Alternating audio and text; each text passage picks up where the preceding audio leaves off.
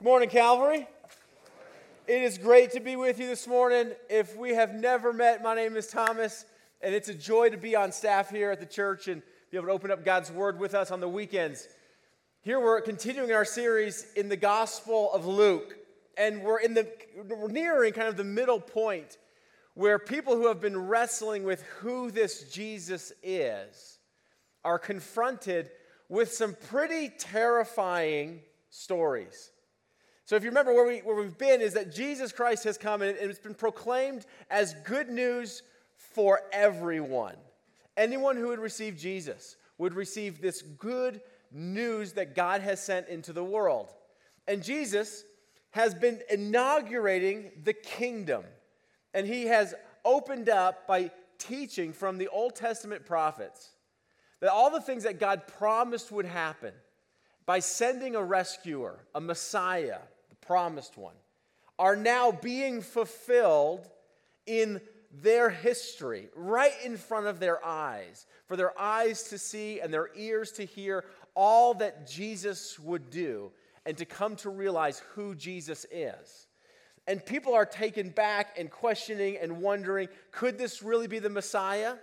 They're struck by his teachings, that he teaches with one with authority. They've watched his miracles and his interactions with the downcast and calling sinners back into the kingdom through repentance. And people are wondering who is this Jesus? Is he just a great teacher?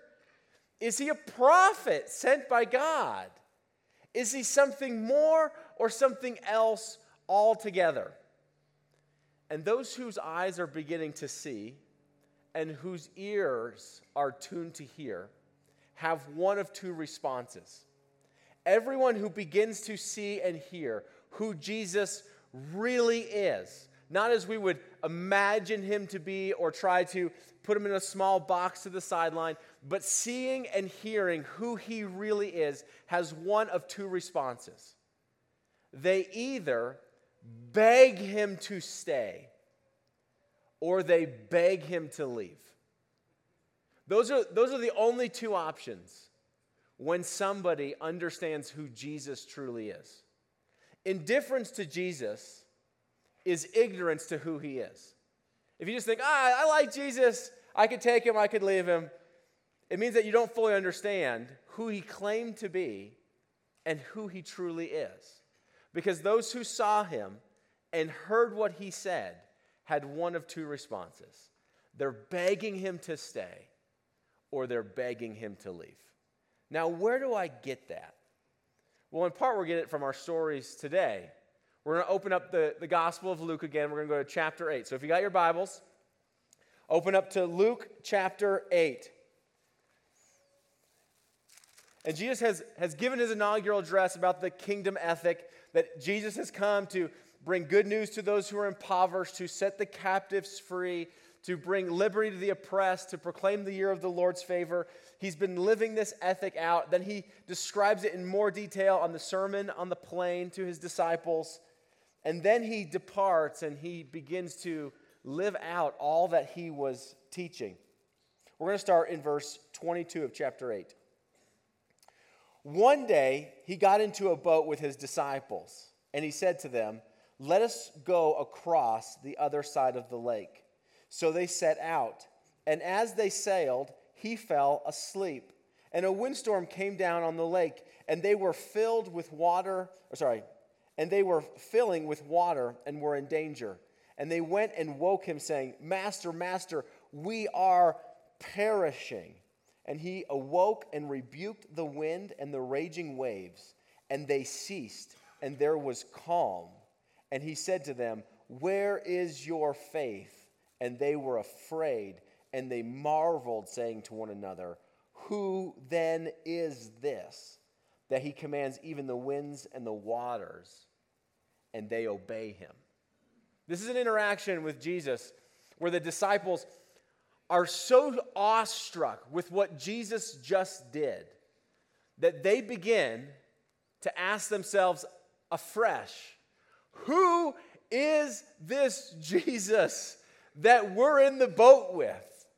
Now remember, they were on the shores of Galilee when Jesus first called them. They're fishermen, they're seasoned sailors. They, they were the ones that first recognized that Jesus had miraculous abilities to bring in a harvest of fish. Where Peter's response was terrifying, and he said, Jesus, leave me. Go away from me. I'm a sinful man. And Jesus responded, No, no, no. Don't be afraid, Peter. Draw near, Peter. I'm going to commission you, Peter, to go be a fisher of people now, to, to cast nets and draw people in to the kingdom of God. So, so Peter's already had this interaction where he's awestruck. And again, now he is marveling at this Jesus again. Like, what just happened? Because this Jesus put on display something that then has to go back and he has to think through all the interactions he had with Jesus before. Like, wait a minute.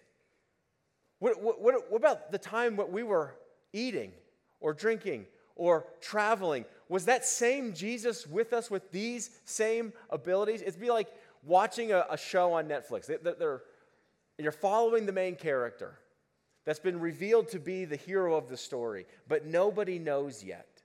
And then as the story gets unfolded, all the characters have their eyes open to who was with them the entire time. And you have to like go back and almost reinterpret everything that you experienced in light of this new understanding. And here's Peter and the disciples, and what they understand is that by the word of Jesus, they've watched the words of Jesus heal crippled people. They've, he's watched the words of Jesus bring people back from the dead. They've watched the words of Jesus restore sight to blind people. But here are the words of Jesus stop the wind. And did you catch it? Stop the waves. It's not like the wind stops and then it settles down over time. It says the wind stops and the waves stop. It's completely calm. Now, who has the authority? That's the question again. Who has the authority by which nature must obey? It's God. Only God gets to do that. And so they're asking this question who then is this Jesus? Like, he doesn't just go in the category of good teacher. He can't just sit in the category of prophet. Who is this Jesus who has the authority over nature itself? Now, Luke doesn't just give us an answer. That's not what Luke's doing. Remember, Luke is a historical biographer. He's, he's talked to all the eyewitnesses of the day and asked them what happened, what did Jesus say, what did, what did Jesus do, where did Jesus go? And he's just cataloging all of these stories so that we can have the certainty that the things that we've been taught are true. And so Luke isn't writing like a modern day theolo- theological textbook in which then he says, and this is who Jesus is. No, what, what Luke does is he just goes to the next story and he allows the next story, which is more terrifying than this one. He goes to the next story to answer that question Who is this Jesus? And then the next story Verse 26 Then they sailed to the country of the Gerasenes, which is opposite Galilee. I mentioned this before. I highlight these from time to time. Luke always drops in historical details so that you know his story is not legend. It's not in a galaxy far, far away, as we said, in a time long, long ago. No, he names the places and the people that this is happening with. Why? It's so that you can go and say, is there really the possibility of a storm there? Is there really the possibility of a story like this happening? And so what you see is they're on the Sea of Galilee, and they've left Capernaum, that's where the last story took place, and they're going over here to, Ger- to the Gerasenes, which is on the east side of the lake. Now, the west side of the lake, where Jesus has just been doing all of this teaching, that backs up to kind of the, the Mediterranean, the cool winds of the Mediterranean. And on this side of the lake, backs up to the desert, the hot winds of the desert. And when those come on the lake and collide, you know what happens? storms, unpredictable storms show up, where you could actually depart one, one side of the lake and it looked like a clear day. And by the time you get to the middle of the lake, you're caught up in a terrible storm. So here's another 10,000 bonus points for Luke the historian to help us understand where this story takes place, rooted in geographical certainty. So here they've left that shore, and they've come over to the, the opposite side of the Galilee. When Jesus had stepped out on land, there met him a man from the city who had demons. For a long time he had worn no clothes, and he had not lived in a house but among the tombs. So here's a naked man, out of his mind, living amongst the dead, isolated and alone. When he saw Jesus, he cried out and fell down before him and said with a loud voice, What have you to do with me, Jesus, Son of the Most High God? I beg you, do not torment me. Jesus just steps foot on the, on the shore, is walking up, and here is this man who rushes Jesus, falls on his face, and gives the identity of who Jesus is. You see what Luke just did there? Luke answered the question the disciples were asking by just moving on in the work of Jesus. That the demons, this demon filled man, rushes to Jesus, falls on his face, announces, You're Jesus, the Son of the Most High God. And then he begs him, Do not torment me. He knows who Jesus is. See, those of us in the story trying to figure out who is this Jesus? The demons understand who Jesus is. It goes on, verse 29 For he had commanded the unclean spirit to come out of the man. For many a time it had seized him. He was kept under guard and bound with chains and shackles, but he would break the bonds and be driven by the demon into the desert. So the townsmen who are terrified of this person, don't even know what to do with him, would occasionally strap him up because he's a threat to himself and to others. It's like put him into the cuckoo's nest. And then he would break these bonds, and then the demons actually rush him back out to the wilderness, this place where he has been residing. Jesus then asked him, What is your name? And he said, Legion, for many demons had entered him. And they begged him not to command them to depart into the abyss. Now, a large herd of pigs was feeding there on the hillside, and they begged him to let them enter these. So he gave them permission. Then the demons came out of the man and entered the pigs, and the herd rushed down the steep bank into the lake and drowned. That's terrifying. And half the people in the room are going, and that's why I'm not a Christian. Like, none of this makes sense. You tell these ridiculous stories that we know aren't true. Like, th- that's a primitive understanding of mental health. That's what, that's what some people in the room are saying. That's a primitive understanding. What we now know is mental health issues. And so we look at this story and say, This is why I would never be a Christian. This is why I, I can't be a Christian. Or maybe you are a Christian and say, Yeah, that's just the part I just don't believe. Now, there are other people in this room, on the other side of the spectrum, that maybe you're not a Christian, but you're a very spiritual person. I mean, we live near Boulder, after all. I grew up in Boulder, so I can make jokes. And in Boulder, there are very many, there are many spiritual people that, as I have conversations with them, and they meet with me as a local person or local pastor in the community, they'd say, "Wow, I really, I really like your energy. I like your energy. I like your aura. I like the spirit of you." And somehow they're in tune with what they would see as the, the spiritual world. And I don't think we should mock them. Because the Christian doesn't side with those who say the world is only material, saying that if, if you can't sense it with your five senses, then it doesn't really exist. That's not what Christianity says. Nor does the Christianity say, well, it's all just a spiritual world, it, it's ambiguous, it can't be known, it can't be anything felt or, or seen or, or discovered about it. There's just energy. No, the Christian knows that God has made us both material and spiritual. Like Jesus is, is in the flesh. He's not a, he's, we didn't have a spiritual visitation from Jesus. Jesus, the Son of the Most High God, is in the flesh. And he's casting out demons. What this is is a, is a fuller, real picture of the world that we live in. And many Christians that don't have a, a category in their mind of, of spiritual activity and the source of spiritual evil are getting wrecked Monday through Friday and wondering what's going on. And all you can do is just chalk it up to, well, it's just been a hard week. It's been a tough month. Family issues are challenging right now. And they don't even know, they don't even know, they're not even aware that there is a spiritual enemy who's characterized, the words of Jesus, to kill, steal, and destroy everything about your life. And so here, Jesus, what we see is Jesus confronts spiritual evil head on.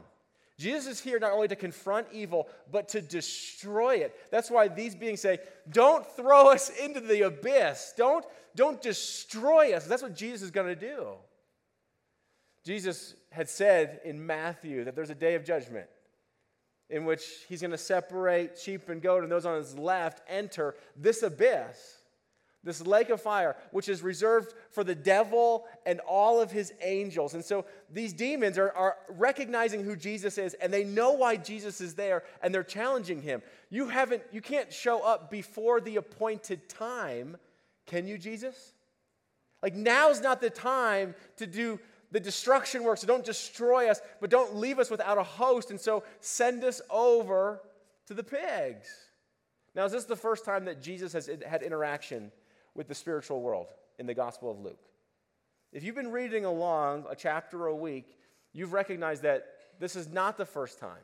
And it's not the last time either. So let's, let's see if we can put a frame around this a little bit. Back in Luke chapter 4, Jesus had his inaugural address.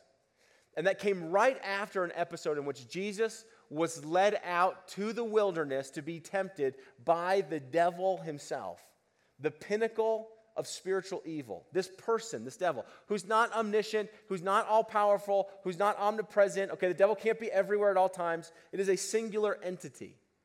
But this singular entity took Jesus to the wilderness to try to work him over. And what was the devil's strategy?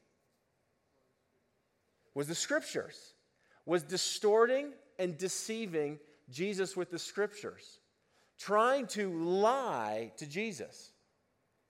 So you think, okay, that's, that's probably the number one way in which the devil or the demonic attack believers is through, is through disordered truth, is through distorting what God said is true.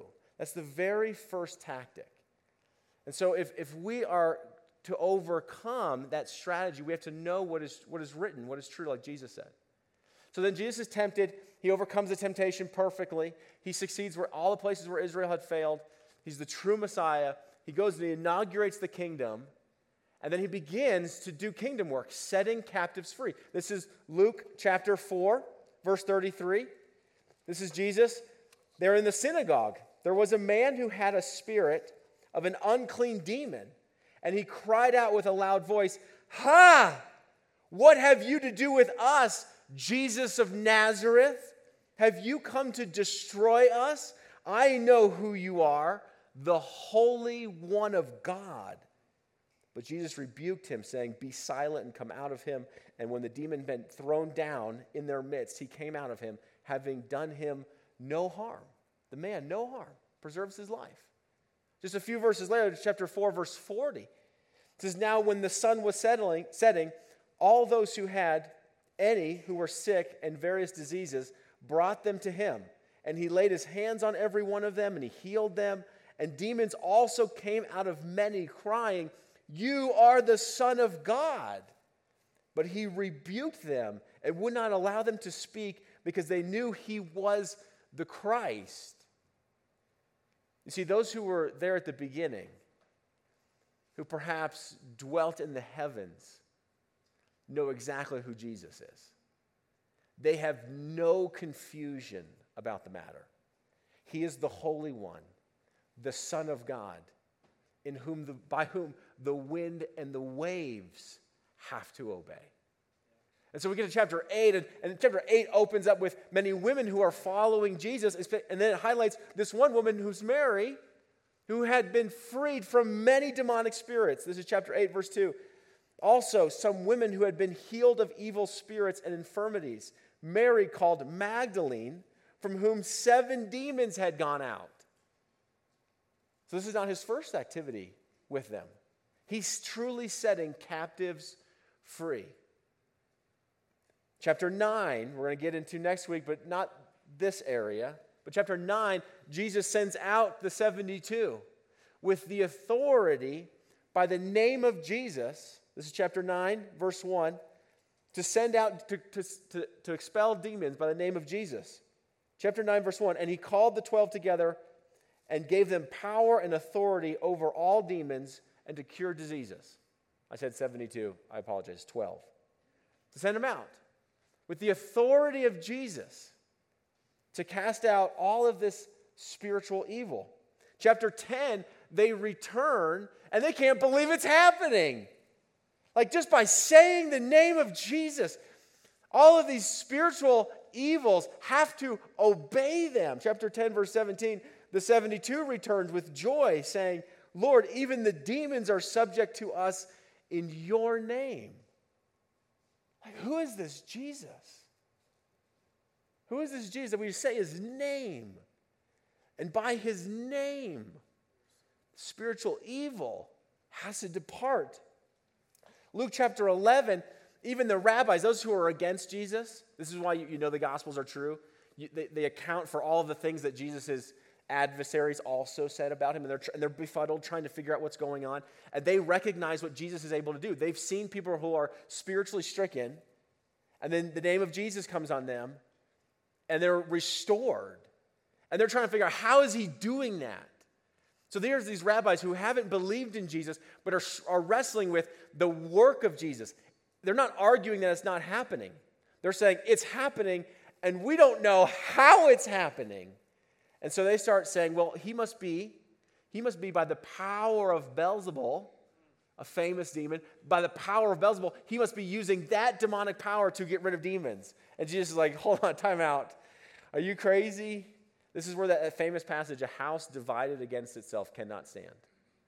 Like, how, how does evil cast out evil? If it does that, then the whole thing is just going to fall apart.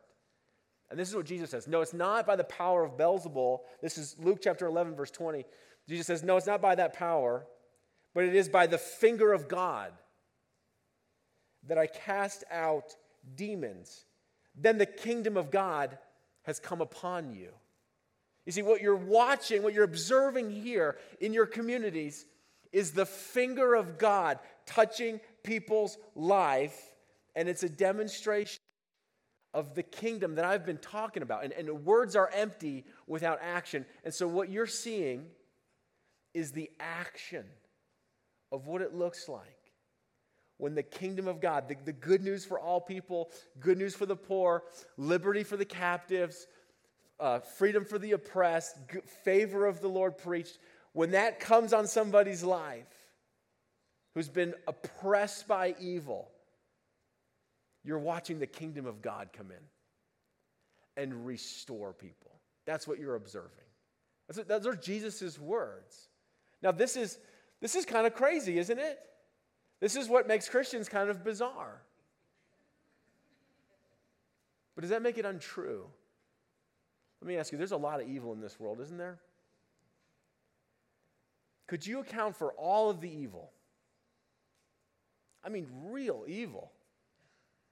Could you account for all of it? Just because this is a result of the terrible things we do to each other, the terrible things we do to ourselves?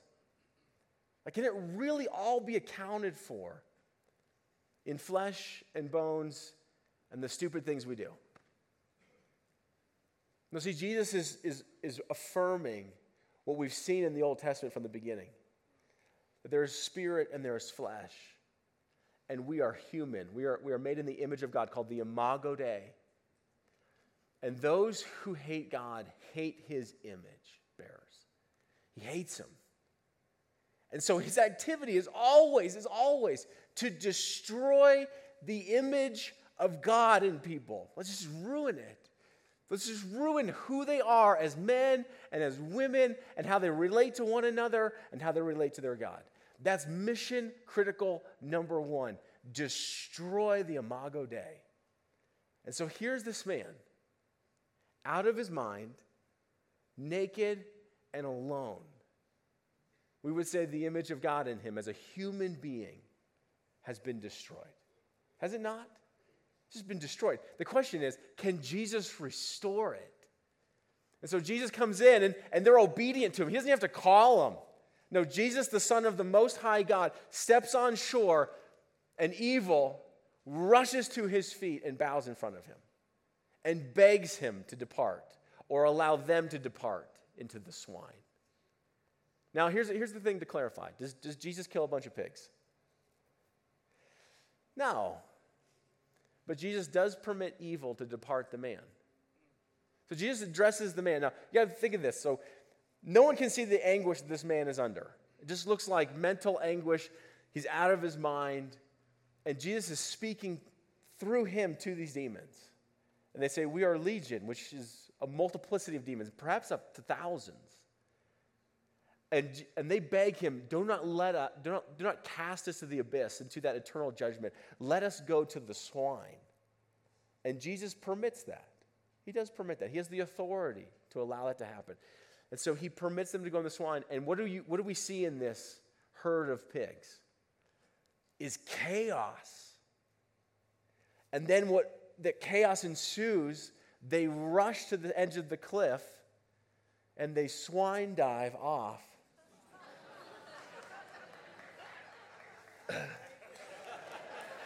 they swine dive off to their death.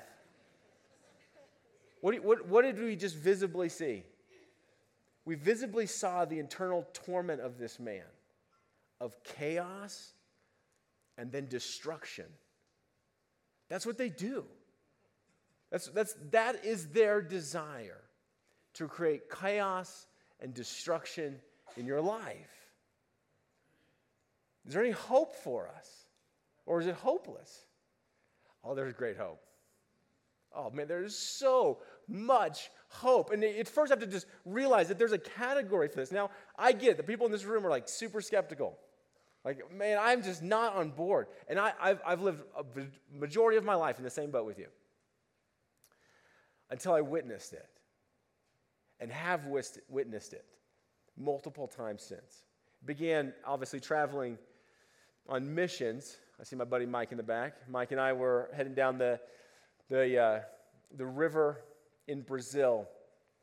And we were down there, and there was a man just out of his mind and we're on a medical mission team, and so he comes on the boat to, to visit with the doctors, and, and the doctor's like, I don't know, I mean, we could give some medication, but, you know, there's just not anything we really could do, and, and one of the local pastors said, no, we, we've seen this before, we know what to do. And then prayers offered in faith by the name of Jesus Christ restored this man. It was, it was just crazy. Just restored him to his right mind and returned him to his family and village. And I've watched it there, witnessed it in Haiti, and then wondered, is it not happening in America? Until I've watched it in the States. It's not the, the, the, normal practice. There are many cases of mental anguish and health that are chemical imbalances, absolutely, 100% sure. I, I, I totally affirm that. There are just some that our modern counselors are befuddled with that only prayers of faith offered in the name of Jesus bring healing. That's it. But that's what Jesus wants you to know is there's nothing to fear. Is that knowing Jesus removes all fear. Do you see the fear in this story? The fear of the disciples in the boat, the fear of this man rushing to Jesus, the fear of the townsmen, we'll see in a second. But no, Jesus doesn't bring more fear, he brings peace and assurance. You see what Jesus did to this man? He cast out the demons.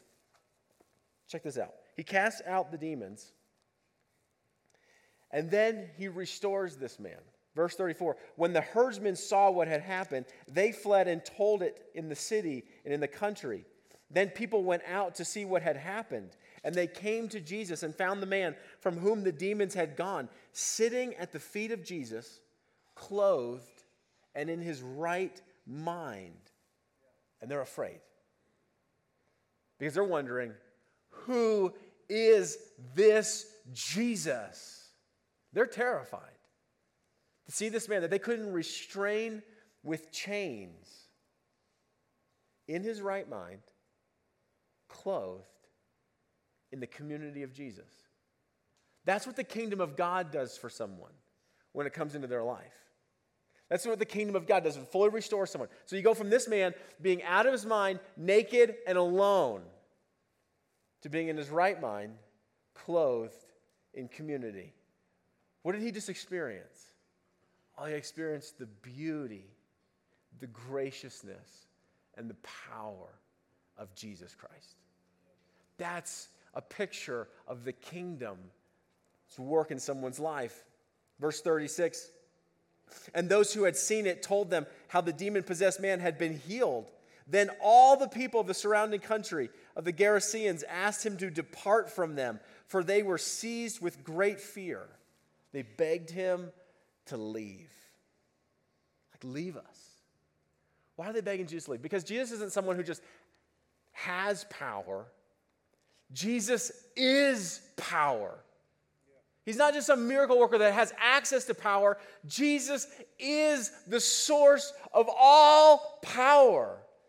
And power in their presence is something to fear unless they come and draw near to him, as Peter did. As a humble person saying, Forgive me for my sins, forgive me for the things that I have done. Would you restore me? And then the power of his grace rushes on you. And you are forgiven and brought into right relationship with him. But they're begging him to leave. The man from whom the demons had gone begged that he might be with him, with Jesus. But Jesus sent him away, saying, Return to your home and declare how much God has done for you. And he went away proclaiming throughout the whole city how much Jesus had done for him. Now, I think that final piece there is just somewhat unbelievable. The man has been healed. He's sitting at Jesus' feet. and He's like, Let me come with you. I want more of you. I want to experience more of what I just experienced. And Jesus says, No, no, no you, you can't come with me. You're going to be the first missionary to the Gentiles. This is good, like biblical trivia, right? Like, first mission of the Gentiles, Paul. No, crazy demon possessed man on the shores of the Gerasenes. No, you're going you're gonna go back in. Where does he have to go? To a bunch of people who are really friendly to him? No, not so much. People who are really excited that Jesus showed up in their town? Eh, not really.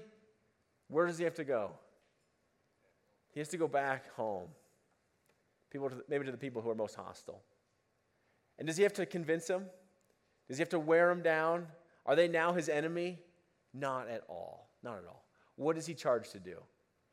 Just go tell everybody the incredible work of God in your life. You don't have to convince them that I'm really the Messiah. Just go tell the community that you had lived in what God has done in your life and let them see, let them see what it looks like when the kingdom of God gets a hold of somebody. And maybe there'll be a few there that say, I'm in. I want that in my life. And so he's, he's sent back out as the missionary. Now, Jesus is on the way to destroy evil. How does Jesus really do it? How does he ultimately do it? He does it through his death. It's like Jesus wins by losing. It looks like he lost. It looks like the, the strong in the world really beat him up and destroyed him. And yet, Jesus through his death and resurrection, has disarmed and destroyed all the evil so that no one in this room should be terrified. We should never be afraid again, ever, because we live under the authority of Jesus the Christ. Here's Hebrews chapter 2 that tells us what Christ did. Hebrews chapter 2, verse 14. Therefore, since the children share in flesh and blood, like you live in a real material world, yep, he himself likewise partook of the same things. He became flesh, that through death he might destroy the one who has the power of death, that is the devil, and deliver all those who through fear of death were subject to lifelong slavery. If you've ever been afraid of death? Jesus is the solution to destroy the one who holds that fear over you the devil. So, by taking on flesh, the material world, he destroys the devil's work, a spiritual evil. This is Colossians chapter 2, verse 13. And you who were dead in your trespasses and the uncircumcision of your flesh, God made alive together with him, having forgiven us all our trespasses by canceling the record of debt that stood against us with its legal demands. This he set aside, nailing it to the cross. When he nailed our sin to the cross, what did he do? Well, Colossians tells us he disarmed the rulers and the authorities and put them to open shame by triumphing over them in him. That's what Jesus did on the cross. He triumphed over every single rule and authority of spiritual evil. And he doesn't leave us without spiritual resources. This is why Paul writes to us. This is Ephesians chapter 6 and tells us where does our strength come from to face these battles. Finally, be strong in the Lord, in the strength of his might. Do you have the ability to go toe to toe with the spiritual evils of this world? No! Do not do that on your own strength. But be strong in his might. Put on the whole armor of God that you may be able to stand against the schemes of the devil. Now, in the strength of his might, do you have the strength and the ability to defeat evil? 100%. 100%. Absolutely. For we do not wrestle against flesh and blood, but against the rulers, against the authorities, against the cosmic powers over this present darkness, against the spiritual forces of evil in the heavenly places. Therefore, take up the whole armor of God. So, does Jesus, is his enemy this man on the shore? No. Jesus is going to address the spiritual evil behind him. Now, does Jesus think that there's a devil behind every bush? Nope. Do you need to believe there's a devil behind every bush? No. Would it be really helpful to recognize that there's a spiritual war going on? That you have no reason to be afraid of it? And that by the authority of Jesus Christ, you will find victory? Absolutely. Absolutely. See, once we understand these things, a bit more of the struggles and chaos and destruction of our world come into view. And the Christian is the one that has a true worldview of what is material and what is spiritual and what is the solution for both, being found in the authority of Jesus the Christ. Who is this Jesus? It is God Himself. It is God Himself who took on flesh, who died our death to give us new life. And that's an incredible thing. It's worthy of worship. So I'm going to have the worship team come back up here, and, and, and I just want to respond in song where we would just say, Thanks be to God. We would worship Jesus as the one who brings light into darkness, who brings the kingdom into disaster, and restores all things new by the authority of his word. So let's pray and let's sing. Father God, I thank you so much that you yourself would come. You send your son to defeat death to disarm all spiritual evil, to truly set captives free, to set at liberty those who are oppressed. And I just pray in this room right now, by the name of Jesus Christ, that you would bind up the deceitful voices in people's lives that are lying to them that want to destroy the imago Dei in them, I pray that you would silence them and that they would hear you. They would have the Father's voice in their head.